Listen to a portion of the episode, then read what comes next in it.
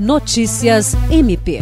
A Procuradora-Geral de Justiça do Ministério Público do Estado do Acre, MPAC, Cátia Rejane de Araújo Rodrigues, está em Brasília, onde cumpre uma série de agendas de interesse do MPAC e do Ministério Público Brasileiro.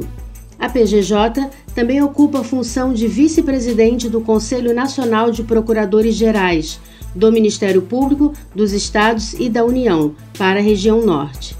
Nessa terça-feira 6, a PGJ e membros do Ministério Público e da Justiça, indicados para as vagas destinadas aos MPs estaduais no Conselho Nacional do Ministério Público e Conselho Nacional de Justiça, se reuniram com a senadora Maílza Gomes.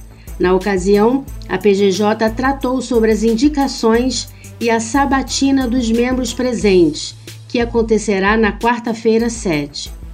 Durante a tarde, a PGJ e as demais Procuradoras Gerais de Justiça do Brasil se reuniram com a ministra Damares Alves, do Ministério da Mulher, da Família e dos Direitos Humanos.